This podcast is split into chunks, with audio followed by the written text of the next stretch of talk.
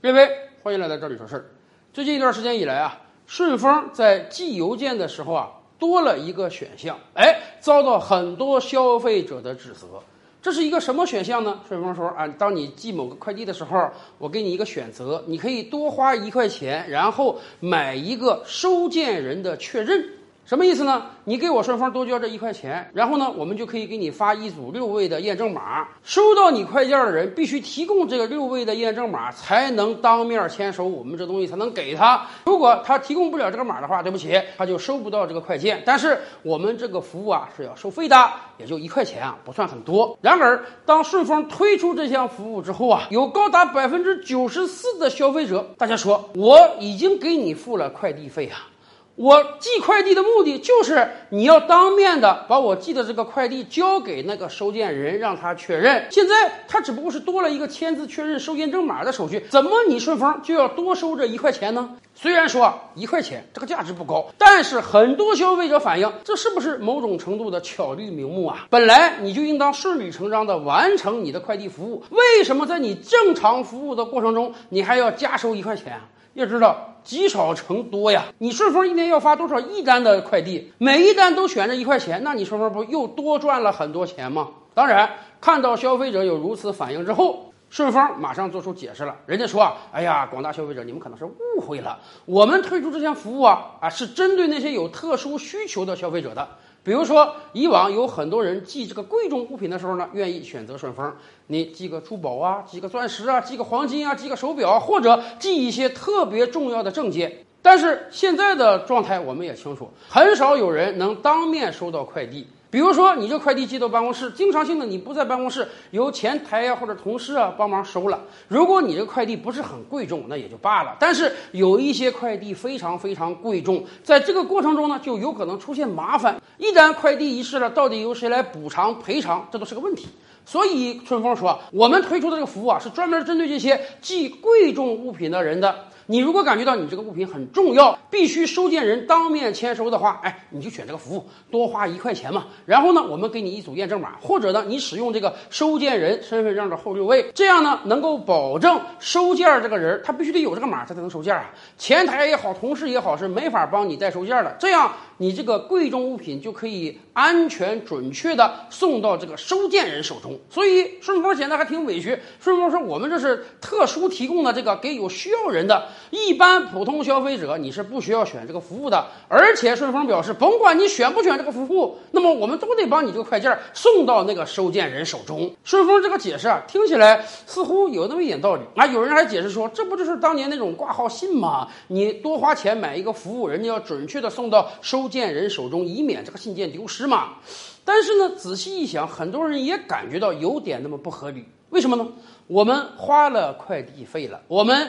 雇佣快递企业帮我们送快递，那你快递企业是不是应当准确、安全的把这个快递送到我的收件人手中？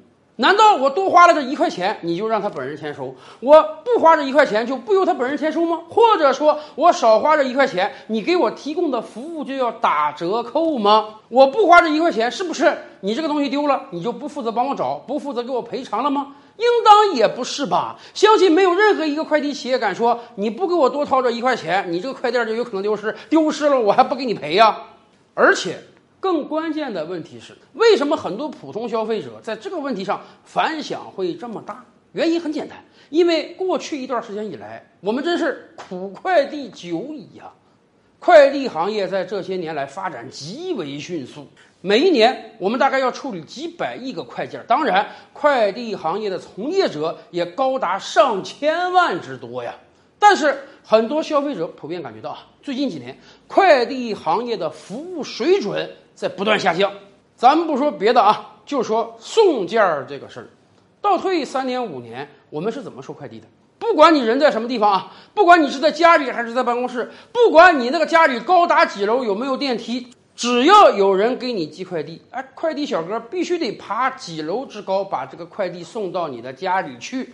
甚至有很多腿脚不太灵便的老年人，那真是享受到了快递的服务啊！子女可以帮助他们在网上订购一些大米呀、白面呀、粮油啊，哎，老人不需要下楼，快递小哥就可以把这些东西送到楼上，送到家门口。那个时候，我们真是感觉到快递服务非常好啊。然而，过去几年事情正在起变化。一开始啊，有一些人说：“你看。”我这个买的快递啊，要寄到家里，毕竟有些生活物品啊，寄到单位不太方便。可是呢，很多快递小哥是这个白天送货，家里没有人，怎么办呢？连续打几次电话，再约时间也很麻烦，所以慢慢产生了快递代收点儿，产生了驿站。有一些白天家里没有人的业主呢，主动要求快递小哥，你把这个快递啊放到我们家附近的这个代收点儿、驿站就可以了。我下班的时候呢，顺手去拿一下。说实话，这也是一个对双方都有好处的举措。